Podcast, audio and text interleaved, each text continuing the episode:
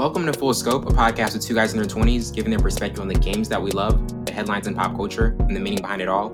I'm your host, Winston Burns, along with my counterpart, Savon Morris. How's it going, man? Going pretty good, man. How's everything? It's going pretty good. And um, tonight, you know, we, we have a double header. We've got um, Mr. Johnny Meads, uh, former linebacker for the uh, Houston Oilers and the Washington Redskins. Um, and in, this, in the second half of the episode, we're going to have uh, Trenton Morales for uh, a mental review, a, a, good friend of mine. But uh, Mr. Johnny, it's been a while. The last time we had you on, it was uh, for the Super Bowl preview with the Chiefs and 49ers. But uh, thanks for being back on, sir. Yeah, thank you for having me. Uh, we appreciate you guys uh, getting me back in here and sitting down and talking. Am I coming in okay? Yes, sir. Absolutely. yeah, right. definitely. And um, to start it off uh, tonight with um, a, a, few NFL topics dealing with Patrick Mahomes' um, lucrative uh, recent contract. Um, you know, last week uh, the 24 year old reigning Super Bowl MVP agreed to uh, a 10 year con- contract extension worth up to uh, 503 million. Um, this could also keep him in Kansas City through um, at least 2031, and it's the largest contract in sports history. Um, Mahomes is under contract five years longer than any other current player. Some of the NFL play, some of the few NFL players that have gotten a deal for 10 plus years are um, Brett Favre with Green Bay in 01, uh, Donovan McNabb with Philadelphia in 02, and Michael Vick with Atlanta in 04. Um, these deals ended prematurely for different reasons, but Mahomes um, may be a better bet than any of those players. Um, he's one of three quarterbacks in league history to throw 50 touchdowns in a season, along with Brady and Peyton Manning. Um, but but Mr. Johnny, looking at this, like, what are your thoughts on the on this you know lucrative contract, one of the, you know the most lucrative contract we've seen from a quarterback, and thought and just thoughts on how Mahomes will build on what he's accomplished as he's only 24. Yeah, I, I think it's epic, of course. Um, you know, and and well deserving. I think it's a case where when you're able to um, lock a guy like that of his caliber down for um, that that extended period of time, uh, obviously you know what kind of uh, what kind of player he is. That's that that's uh, what it's a testament to when they uh, give a a guy that type of a contract.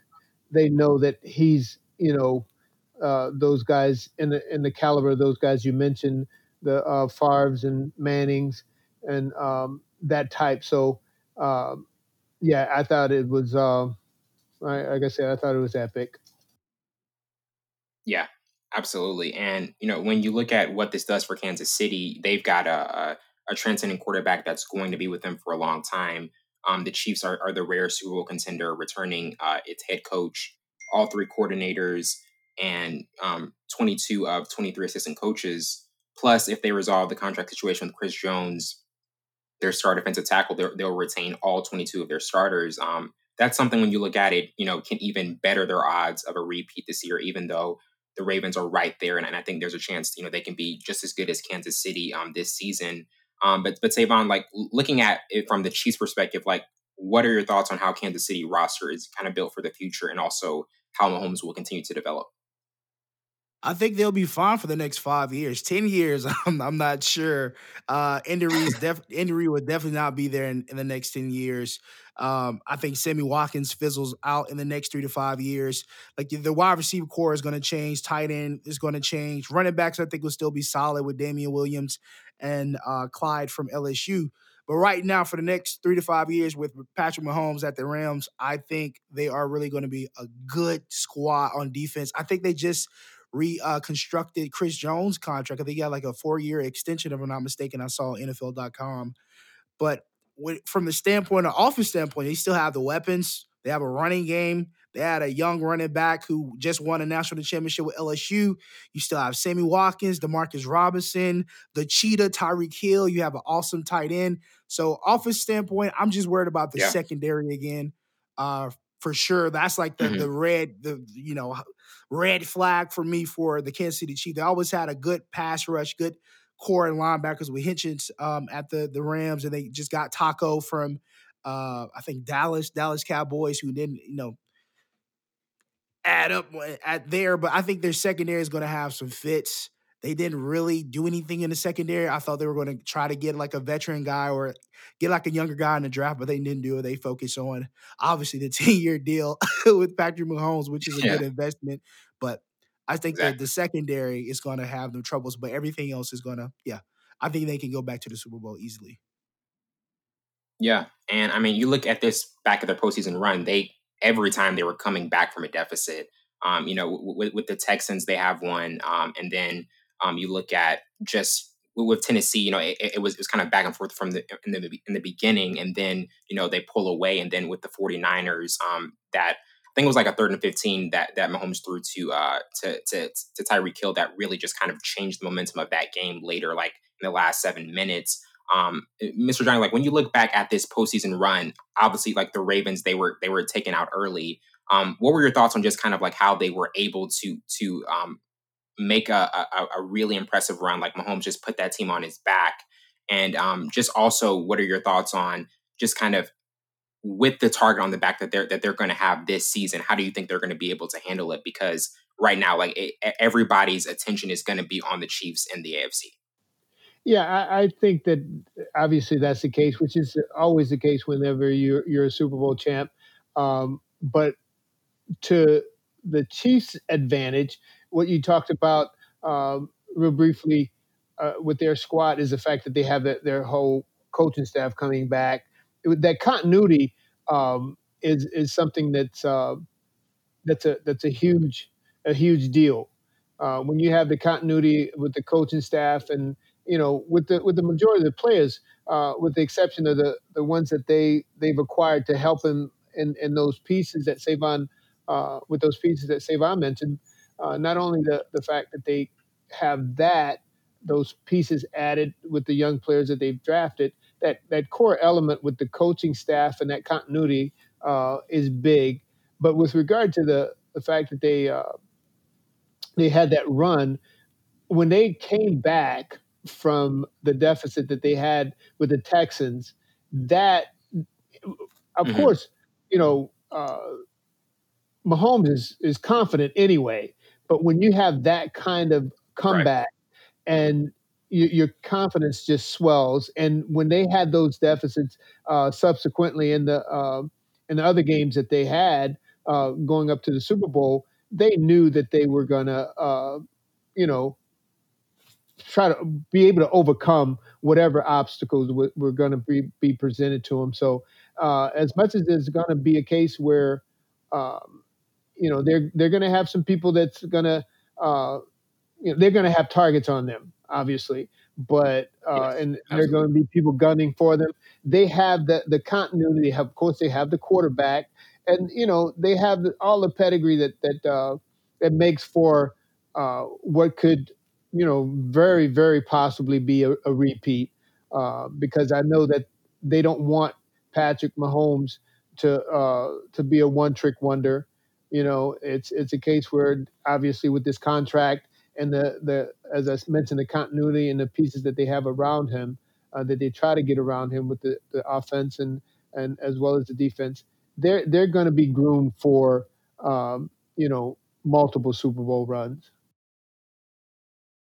Yeah, and, before we transition, either of you can can give an answer first. Uh, like looking over this ten year um, extension and, and, what this contract is worth, like what's the maximum amount of Super Bowls do, do you guys think the uh, Chiefs can get in this uh, upcoming run? You said, uh, Savon, that you know, I thought you mentioned that they had, you know, a, a five year window. Obviously, not a yeah. ten year, right. but the, the the fact that they can, I mean, on the low end, they can. In addition to this one, uh, with with counting this one, they can they can at least be in, guys, and that's what you want to be. You want to be in the uh, in the Super Bowl at least, you know, mm-hmm. next, you know, three to five times.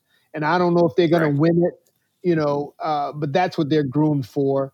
Uh, and and you know, with this contract, um, as I said, once Mahomes is going to be getting older um, as this contract comes, you know, um, you know, as it as it goes forward, obviously uh, as mm-hmm. much as you're going to uh, be looking for him to do the things that he's doing now. Um, as a as a former player, you know, the the it's a it's a case where the that that uh, that talent kind of dwindles a little bit as much right. as you think. so it, he's got the arm, You know, he's got the, not to mention yeah. that athletic ability, guys. That right. stuff goes away after after after a while. And not to mention the hits and all those kinds of things. As as much as I'm hoping that he'll protect himself, um, right. you know, it's not going to be. I know he's you want it to be those those ten years, but I don't look at it being more than about five years plus, um, maybe mm-hmm. a couple more, and maybe with with about three Super Bowls, you know, in there. Because the problem is not that it's not uh, he won't be Super Bowl uh, of Super Bowl caliber. It's just so tough, you know, to to, actually to win that, it. Yeah, to reach that pinnacle, like like the likes of the Patriots have done, and right, some of the yeah. dynasties that ha- that have. So that's I say I see about three to uh, five at least attempts, you know, of getting to the Super Bowl. I agree. I totally agree. And the first person I thought about was Aaron Rodgers, but then it kind of like quickly diminished because Aaron Rodgers sat behind Brett Favre. Brett Favre so his yeah. quarterback yeah. life expectancy kind of went up, you know, because he sat mm-hmm. down. Patrick Mahomes Agreed. has been in it for from, since from, from almost since day one. Yeah. So that wear and tear is going to eventually catch up with him for sure. Um, I think the young wide receiver core they have in Hardman and um, I think they they got some other guys, but like I said, I think Sammy Watkins will kind of you know slip yeah, off, fizzle, yeah, yeah, fizzle off. But definitely three attempts for sure this year. Yeah. If everything goes well with the pandemic, I think it's going into a, a big officer who can score the most points. That's what the NFL is going to. Um, but they, yeah, definitely this year and probably 2022. I'm just gonna call it in between you know, because mm-hmm. Tom Brady's got two more years, so we don't know. two more years. we never know about about Tom and Tampa. We never. Yeah, yeah. And, and, and, transitioning to uh, to Cam Newton's uh, new fit in, in New England. Um, you know, near the end of last month, the Patriots picked up Cam Newton for a one year, seven point five million deal that became official this past week, and. Um, and when you look at the situation, Bill Belichick's always been known to make adjustments to stay ahead of the curve. Um, Cam coming here symbolizes just a mark shift that could completely transform um, New England's offense dramatically. And for the last few decades, we've been just so accustomed to seeing the excellence of, of a quarterback coach duo in, in Belichick and Brady, um, competent and just one of the most successful franchises um, uh, just overall in, in, sports as well. And um, since Newton was cut in, in um, was cut by Carolina in March, the rumors of him possibly going there gave just uh, a, a, huge rush of a thrilling football experiment as, as a lot of people just especially with Josh McDaniels having um, a quarterback like Cam Newton, a, a different um, a, a, dual threat type of quarterback that he's never really had before. Um, it, it's just something really brand new for New England, and he's you know battled shoulder injuries, um, and and the question of his health long term will always be key. Um, his passing grade hasn't gotten to the levels of uh, his 20, 2015 MVP season, but you know, as we know, his ability to use his arm and, and his legs make him a u- unique talent, um, worth building an offense around. Um, but Mr. Johnny, like, what are your thoughts on how Cam can fit with the New England system as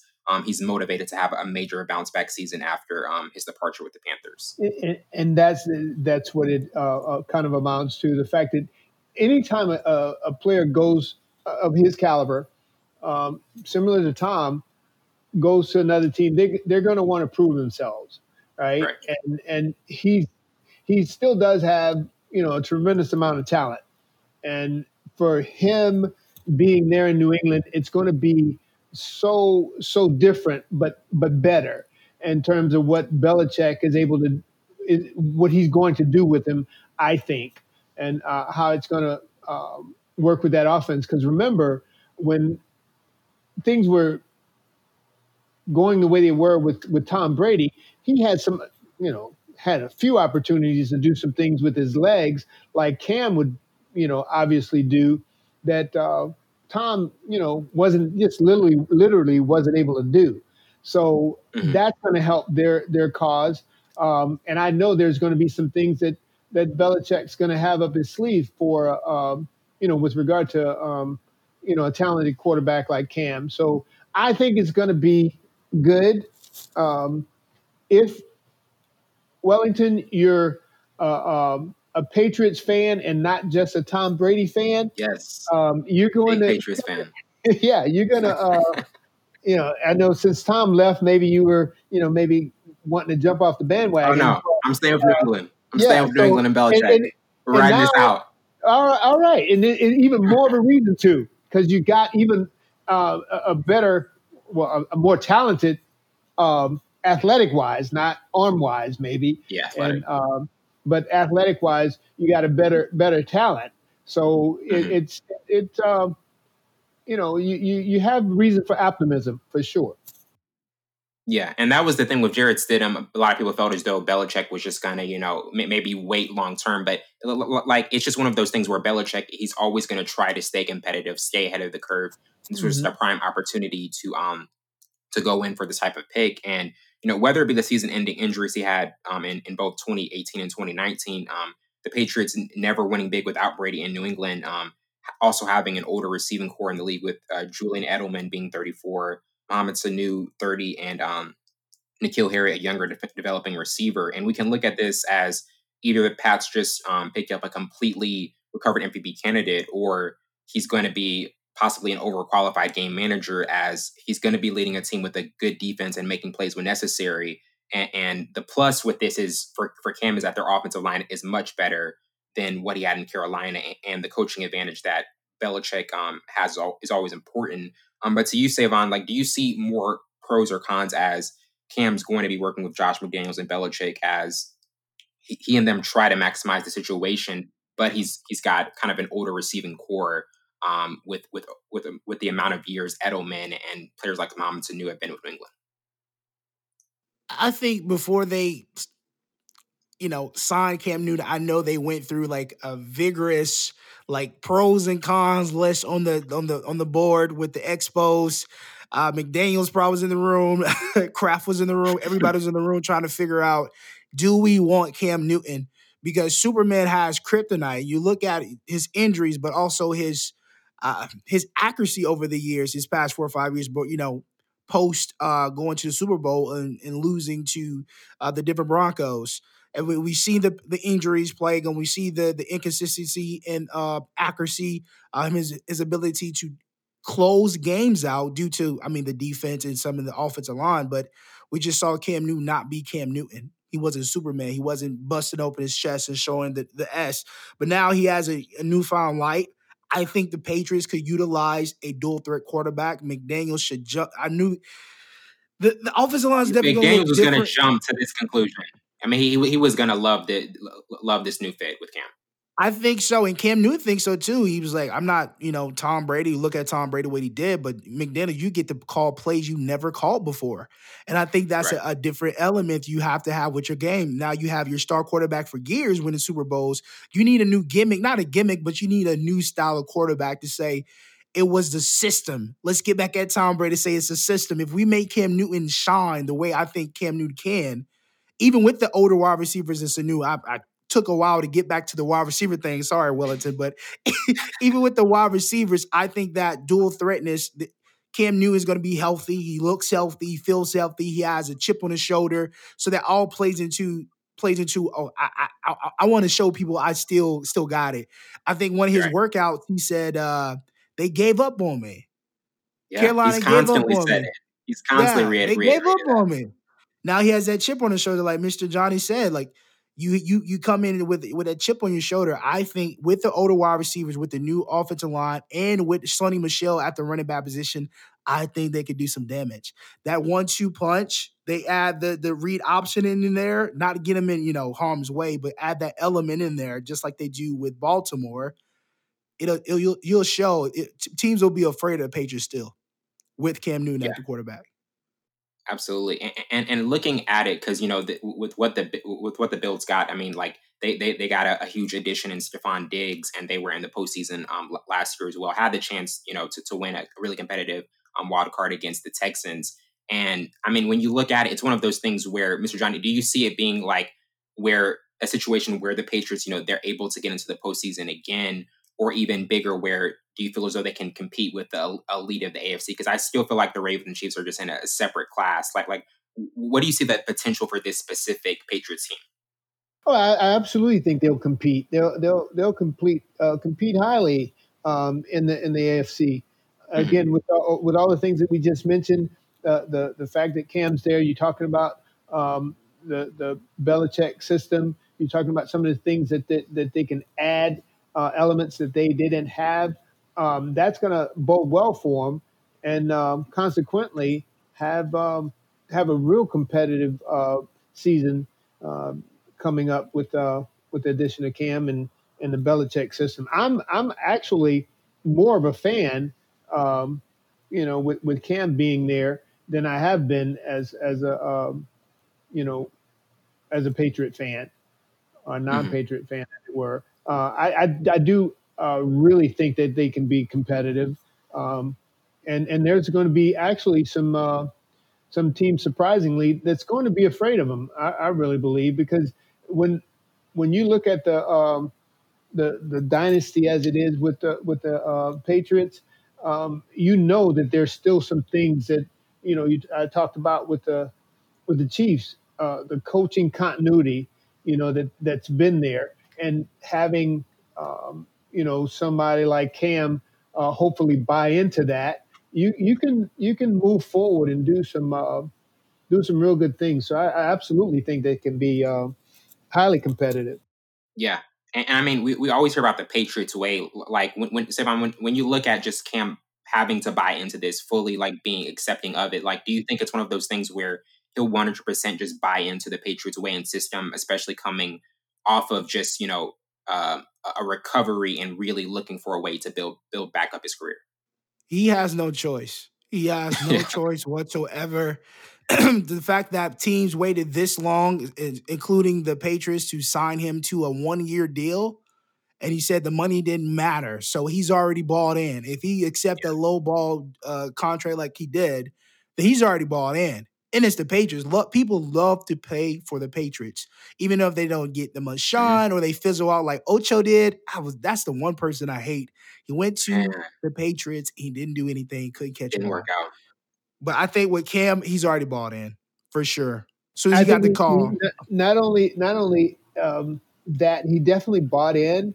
Um, but I also think that it's going to be a case where when he does uh, decide to um, get into this system and and maybe start running things it might it might even be a case where he turns back into to the old cam and say you see yeah. you know right. i you guys knew i could do i knew i can do this and start being you know i, I pray and, and hope that he he's you know humbles himself or continue to be humble but it can very well be that he turns back into the old cam i right. you know i don't know that but um, yeah he absolutely has and should um, be all into this thing right now without question because of the things that Savon said. Yeah, absolutely. And um, now transitioning to um, to Russell Wilson, uh, Deshaun Watson, and, and Lamar Jackson. You know, looking at, at, at, these players, you know, all three all three of these quarterbacks had ex- exits before um, conference championships in this past postseason. With um, Lamar Jackson, you know, he's the reigning uh, league MVP, um, has has a fast twitch, frenetic, frenetic ability to run, and, and has been called a, a modern day Michael Vick.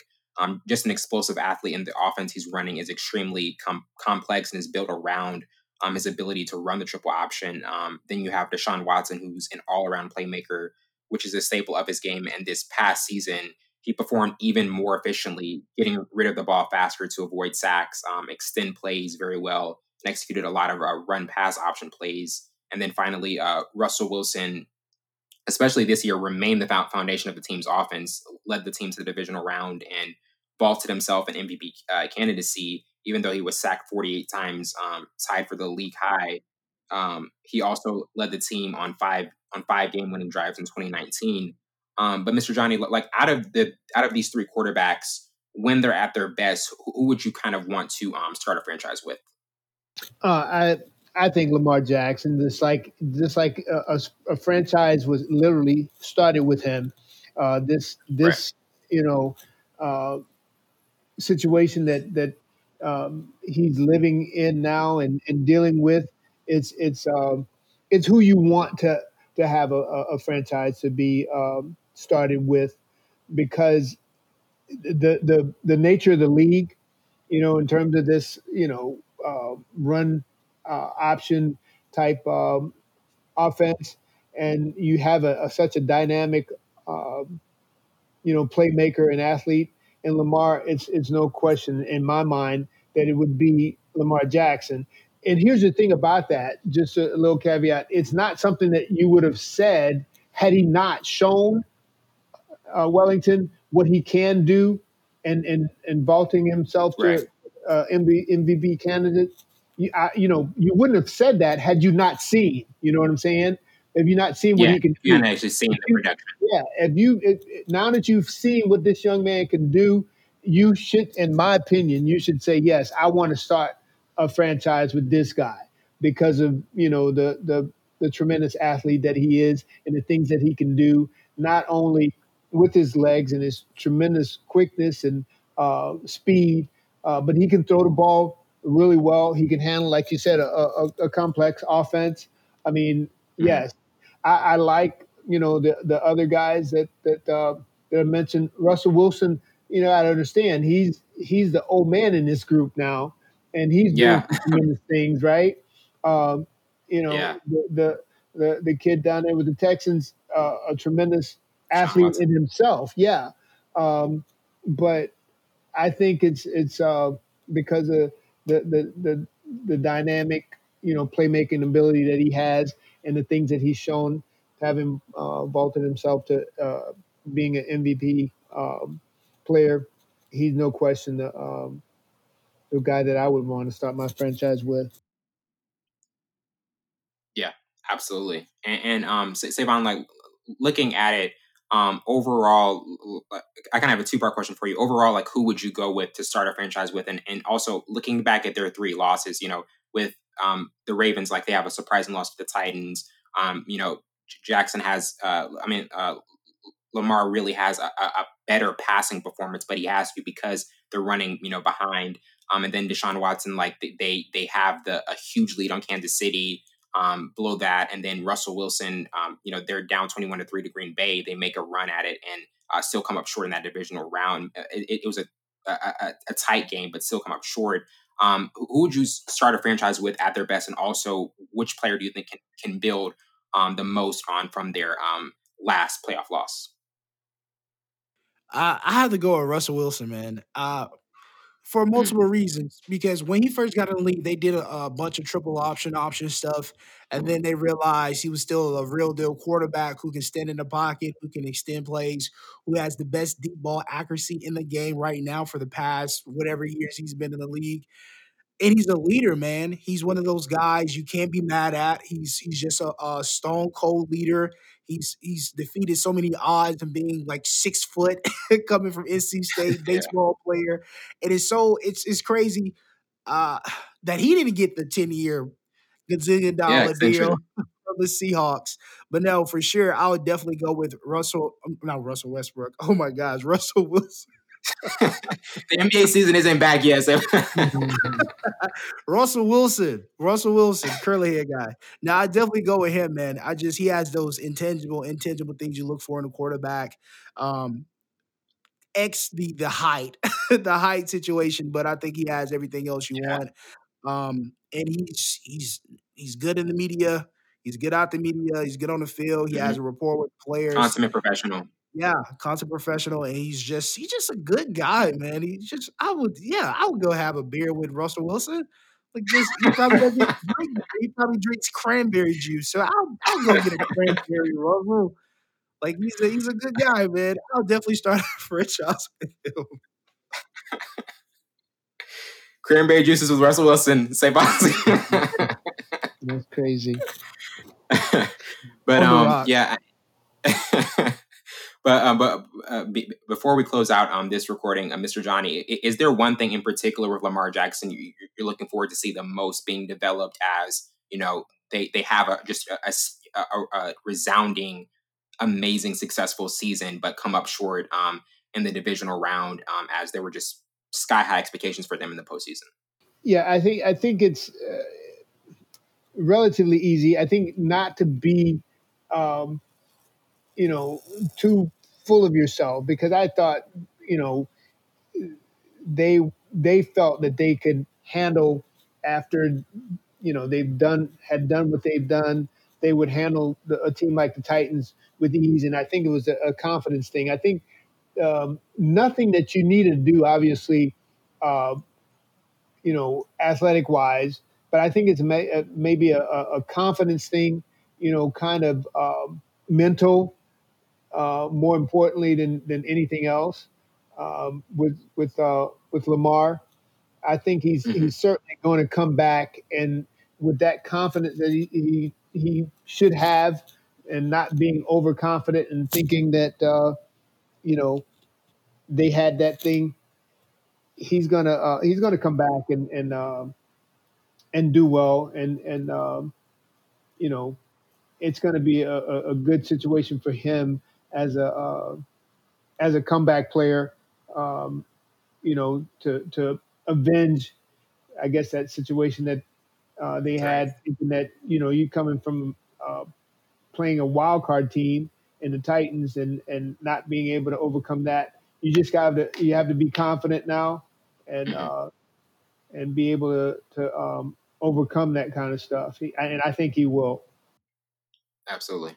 Well, Mr. Johnny, it has been an absolute pleasure. You're, you're always one of our favorite guests, and uh, thank you for being back on tonight, sir. Thank you, guys. I appreciate it. Anytime, you know that, right? Yes, sir. all right, all right. Well, but I gotta, I gotta get this stuff together. You gotta call me early. Oh yeah.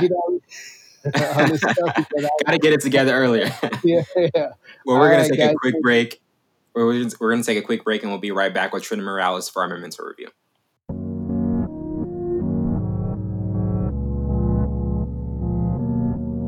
Welcome back to the show, and now we're getting into our memento review with Trenton Morales, and he's uh, a really good friend of mine uh, as a fan of the show. Um, also a big time Christopher Nolan fan. Um, just as long, just as long with me, we've had many good talks about um, just some of his best films, and this one is right up there with it. Um, and, and, we also have the sad news of uh, of Tenet as we were talking about earlier, but but uh, with it not coming out. But thanks for being on, man. No, I appreciate it, Wellington. Yeah, it's uh, de- definitely a sad day uh, that when I saw that Tenet got pushed back, but just nature of what it is. But it's funny, like our theater, the theater that we normally go to, it's in our neighborhood uh, or in our area where we mm-hmm. live at. They're, they're showing all these old films right now. So they actually showed The Dark Knight last week. Uh, I was tempted wow. to go watch it just to say I can go watch it again in theaters because you know the feel of that in the, the, theaters, the feel of that oh. movie in the theaters is, is something else. Oh no doubt! I actually ended up rewatching the movie uh, at my house, but like because it was like 12 years ago or something like that since I saw it in theaters. And it still takes me yeah. back, man. It's, it's one of the best films ever, uh, and it goes right up there. Uh, but but yeah, thanks for having me. Uh, much love for you and your family down there in Pensacola, and um, yeah, I'm excited to talk about, talk about this movie.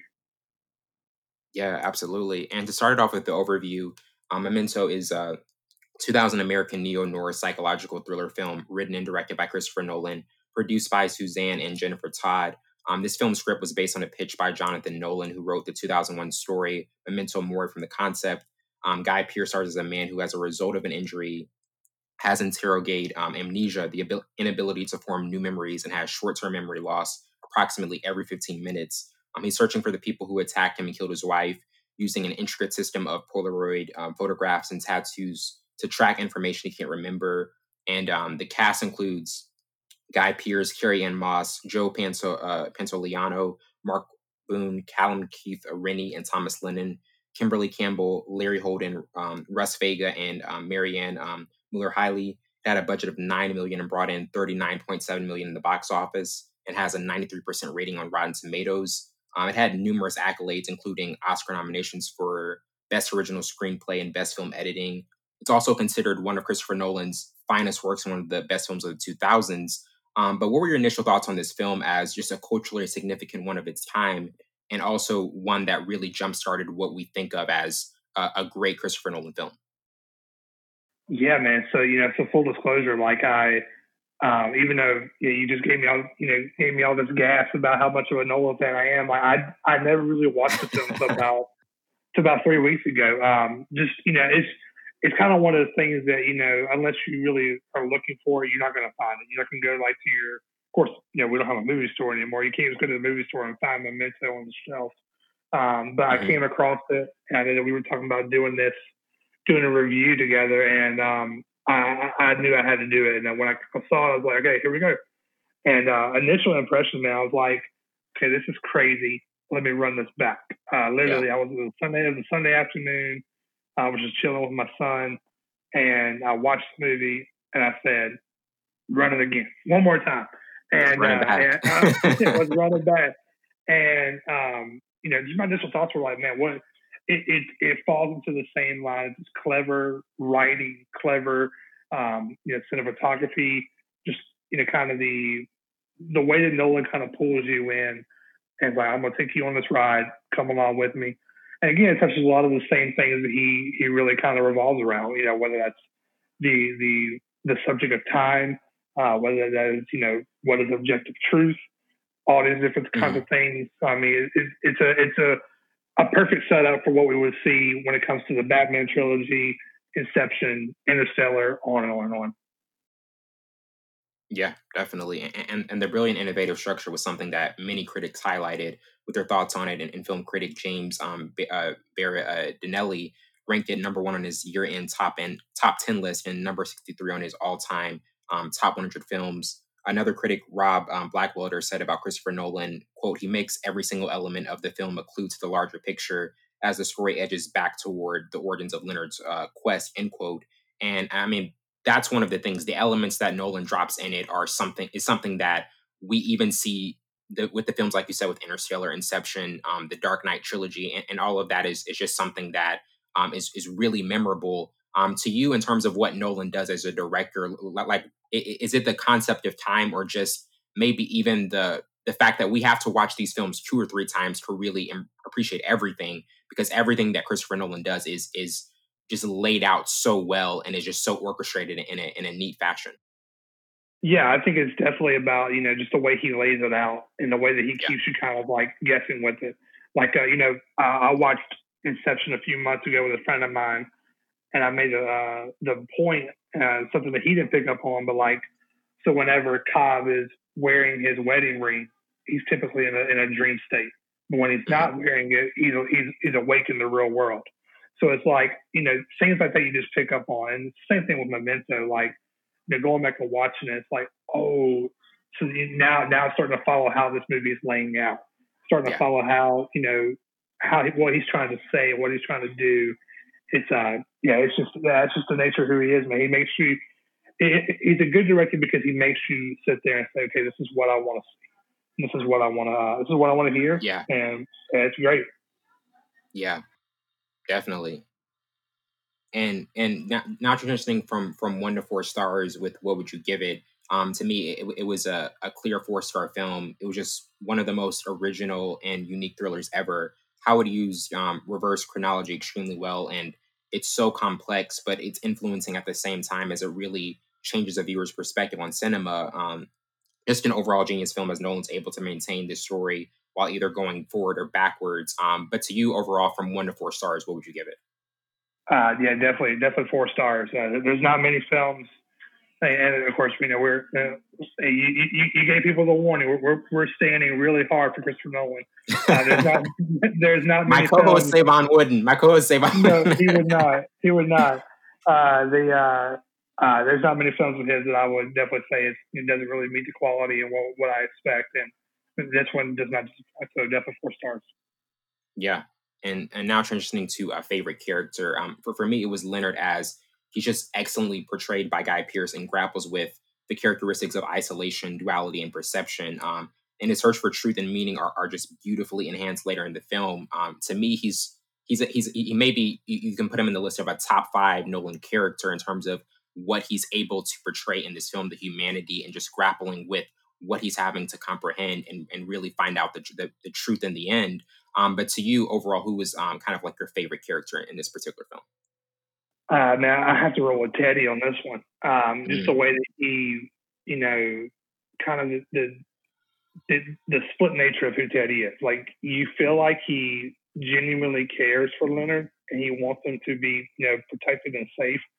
But you also right. kind of feel like he's going to use Leonard to his advantage. He's going to use Leonard to to do things that he wants him to do, and which we which we find a lot of people in this movie end up doing. Uh, but Teddy always seems to stick out the way he his quirky personality and the way that he just kind of sees the world. Um, he, he, he was definitely one of my favorite characters. Yeah, absolutely. Um, and, and now transitioning to most memorable scene quote of the movie. Um, for scenes I had, um, I finally found him where Leonard um, discovers that Teddy Gamble is the man he's looking for and shoots him. Um, my wife deserve, deserves vengeance, um, where Leonard meets with Natalie to get information about the man who murdered his wife and recalls his life before she was killed. Will you remember me? Um, Natalie offers to help Leonard in hopes that he will remember her the next time they meet. Um, I know I can't have her back, where Leonard tries to comprehend the feeling of loss he experiences for his later wife. Um, Can You Get Angry, where Natalie asks Leonard to kill the man who's after her and, and is furious when he refuses.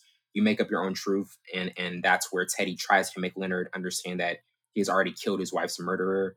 And um, when my eyes are closed, the world's still still here. And, and, that's you know the final scene where Leonard makes the decision to target Teddy as his wife's killer, um, rather than, to accept reality. Um, but looking back at it, to, to you, what was kind of like the most memorable scene um, of Memento? Uh, so I got two scenes that really stick out to me, and they actually both fall in line with one another.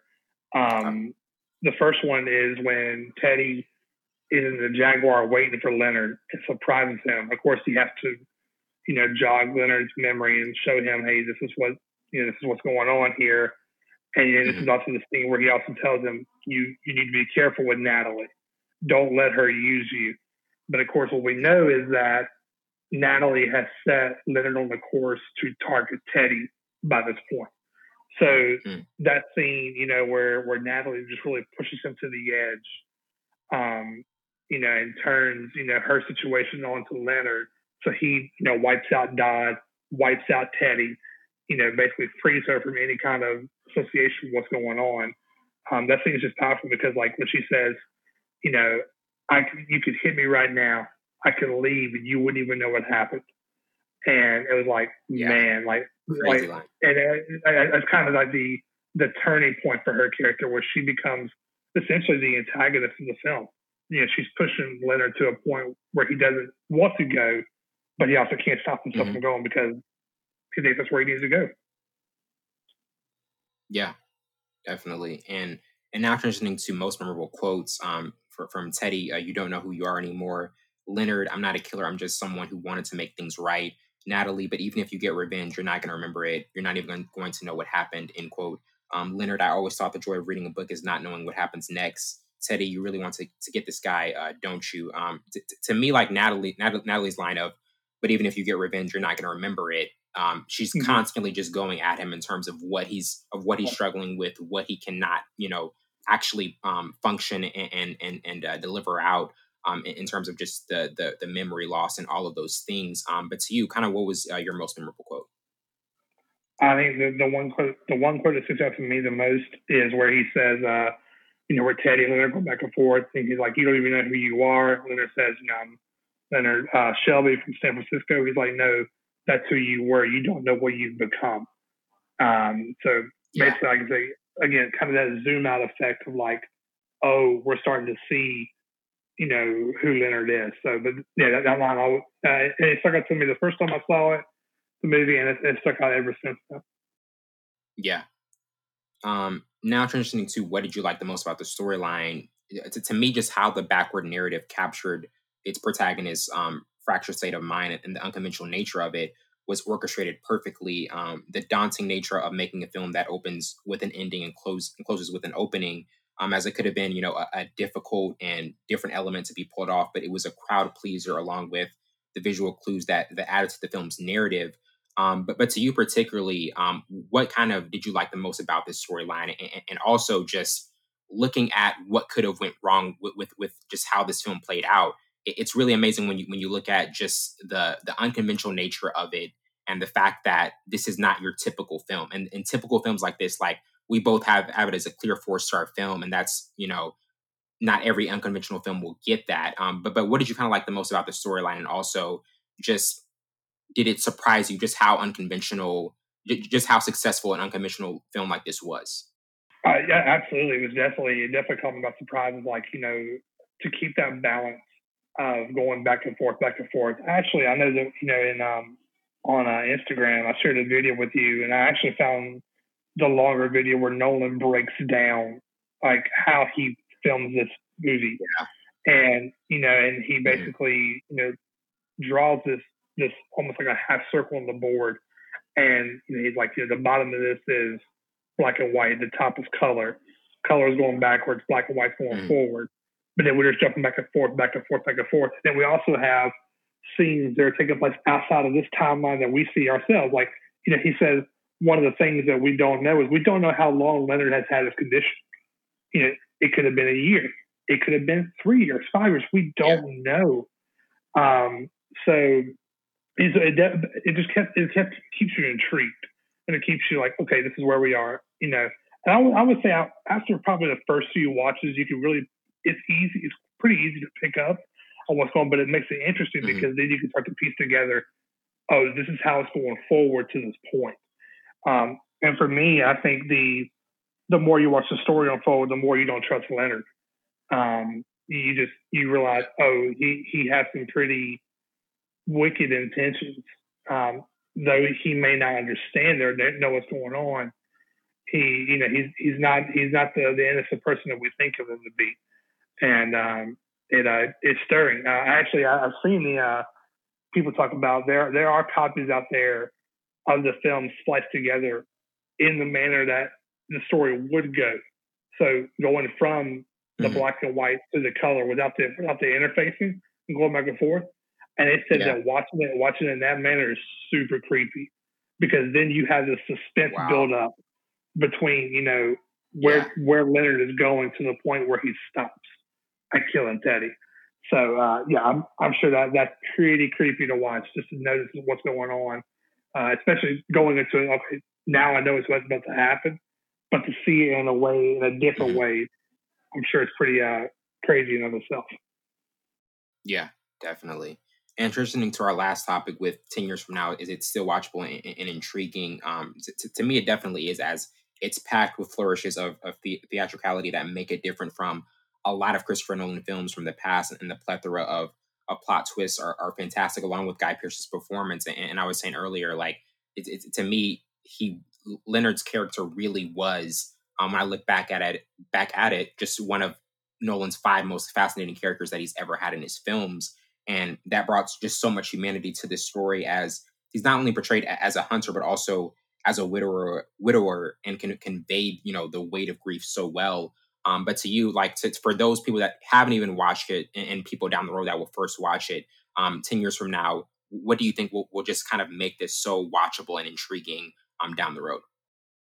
Well, I would say right off the bat, I think that you have to you have to be a, a fan of filmmaking and storytelling to really enjoy this film. Um, you know, like you know, with Batman, yeah. you could turn it on, there's gonna be stuff blowing up. You're gonna have iconic characters that you've grown up around. Even you're if you're not a, right, you're locked in. Even if you're not a comic book fan, you can enjoy the Dark Knight because of how you know, or, or Batman Begins or the Dark Knight Rises, because of how iconic all these characters are. You've seen them for decades, you know, over a hundred years of this mm-hmm. character being written um, throughout our culture. So, but with this one, you have to really kind of lean in to storytelling and and um, and filmmaking. So I wonder, and I, you know, I've, I've come across this online that that there is a um, a remake in the works of this film, and I wonder if it would have a much wow. bigger appeal. It would, I wonder if it would have a much bigger appeal if you had a bigger cast. You know, um, so pull. I, I, I know you're the host. We're gonna pull behind the curtain real quick. So this is our third time trying to record this podcast. Behind the curtain, guys. behind the curtain, like the, the, the Wizard of Oz has been exposed. Here we are. Um, you know, we. I said this on the first time we recorded this, but like Guy Pearce is like the great value Brad Pitt. I mean, he has like the tan suit going on. He's got the blonde tips going on. All the kind of stuff. Great, this is great this comparison. Is this is this is Brad Pitt in the early 2000s. Um, so so I wonder if it would have a bigger impact on people if you had a bigger cast. Like say if you had like a uh, mm-hmm. like a maybe like a Jake Gyllenhaal, who I think would be great in a film like this, um, to to step oh, into oh, yeah. a role like this and say like, oh, you know, I'm gonna take this on, and people would be like, oh yeah, I, I want to check this out now because you know of, of, of who the person is. So um, I, I think for people who enjoy filmmaking and storytelling, I truly believe it will carry on for many, many years. Um, and I think for some people, they'll be like, ah, this looks kind of tacky. You know, I don't want to follow this. So, um, so I think it's a thing. And that's the thing. You're, you're going to get the critics too, right? You're really going to get the critics too because I feel like with Christopher Nolan, there are some people that they weren't fans of Interstellar, they weren't fans of Dunkirk. Right. Um, they, they, felt as though Dark Knight Rises didn't do as much as Dark Knight um, pulled out, mm-hmm. and I hmm. feel like that's that's why he's one of the most compelling directors. I think he's one of the best directors we have alive now, but I also think that's why he's compelling because the polarizing nature of his films is also one of the reasons why so many people are divided on it. And mm-hmm. you know, as my co-host Savon, um, um, Savon thought with Inception, he he didn't feel like it was a, a, great film. He thought it was a good film, but it's not a film that he would go back and watch. And some people hold that same right. kind of opinion um, and take to it, and, and that's why it's kind of a divided thing with with Christopher Nolan. He's not the unanimous Tarantino, Scorsese type of director. There's there's kind of a right. divided nature with with what with what his work is. Yeah, and, and the thing is too, you have to understand that Nolan has a system in place that works well for what he does. So he's going to, right. you know, so you'll see so much carryover when it comes to the production team that he has working around him, the actors he has working on him around him. You know, you mm-hmm. see like, you know, um, it's exceptional. You know, right, like, you know, Joseph Gordon Levitt being an exception in Dark Knight Rises, uh, Christian Bale and, and um, and playing Batman and Bruce Wayne, but also playing uh, in the Prestige. You know, so there's all this carryover, and he knows what he wants to do. and He knows how he wants to approach it, and it's going to be pretty consistent. So, uh, what music he wants to have.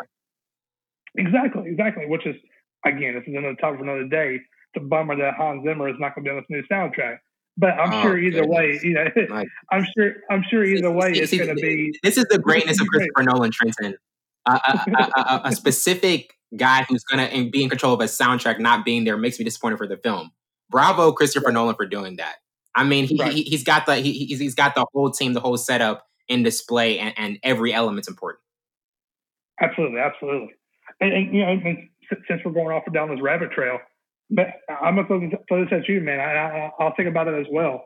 This will be rapid fire. Um, you talk about how Leonard Shelby is a top five Nolan character in these films. Who are the other four for you? see, these are these are the answers. Uh, see, see, see, these are the, the questions that we actually need on this podcast. For, for me, Joker's right up there. Absolutely. Um, Cobb and Inception. I would I, I would also go with Cooper and Interstellar because I felt like the humanity he displayed in it. And some some people may not agree with that, but I felt like the humanity he displayed in, humanity he displayed in that film was was really um, exceptional.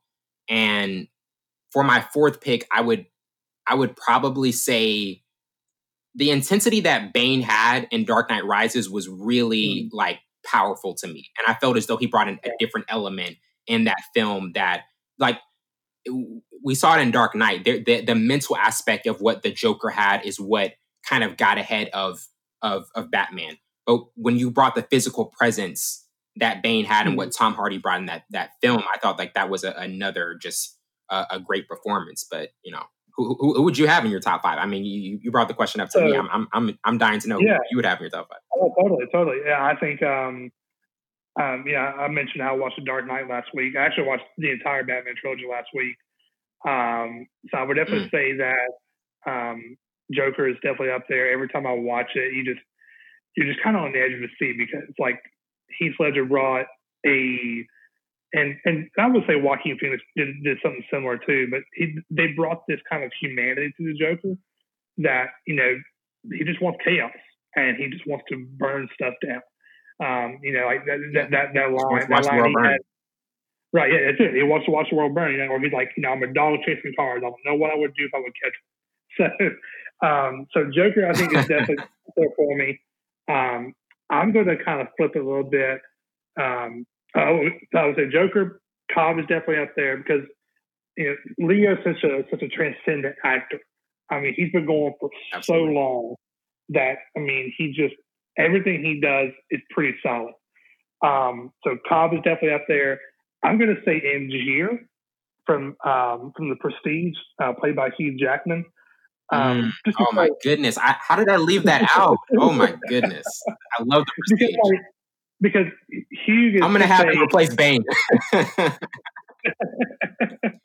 I mean, Hugh is such a again kind of a transcendent actor. You know, he just has a way of just kind of you know filling in different roles and just making you really follow his character. So Angier from um, from the prestigious up there, and then, and I would say you know McConaughey definitely as Cooper. Um, he just oh yeah, I love his performance. Yeah, know, and and of course I've been a, I've been I've been I've been a big McConaughey fan since True Detective. You know, just the way that he played that role, the way that he just embodied it was so powerful. And we also see a maturity. We, we, we also yeah. see um, even a more mature performance from him that we that we've ever seen. Like, like th- that's what I really loved about that. It's it's not only a credit to Nolan, but it's also a credit to Matthew McConaughey for having such a mature performance in that type of movie. Absolutely, absolutely, yeah. Because I mean, you, you see, like the 2000s, he, he kind of goes through this rom com phase, and you know, kind of yeah. you know, you know, how to lose a guy in ten days. right, right, right. Uh, and if my wife hears me, you know, hey, I love you, babe. It was a fun movie, but yeah, I, I, I give, give me the 2010 McConaughey. It's not his best you know, work. it's not his best work, no doubt, no doubt. So, uh, um, yeah, but yeah, you can definitely see just a shift in his career and how he just taken on more roles that are more grounded and more, you know, the tone is really kind of serious. And I, I think he, I think yeah. he embodies it really well. Uh, and then of course, and then I would, I think, and finally, I would definitely say Leonard is up there. Just and not just because of, it's not necessarily because of the performance of Guy Pearce, but just the iconic nature of the character that he is just stands out yeah. among the, the Nolan universe. Wow, I mean, you, you, you guys got it all in this one. You you, you got our top five favorite Nolan characters. I didn't even plan for it, Trenton. Trenton j- j- j- just pulled it out on me um, randomly, but but, but it, it, was it was a, a, a, great twist, and and man, it, this has been an absolute pleasure. We we got to do this again. Thanks for being on, man. Hey, yeah, absolutely, man. I, I look forward to it. It'll be a lot of fun. Yeah, well, that wraps it up for tonight. I'm host Winton Burns. This has been Full Scope. See you later.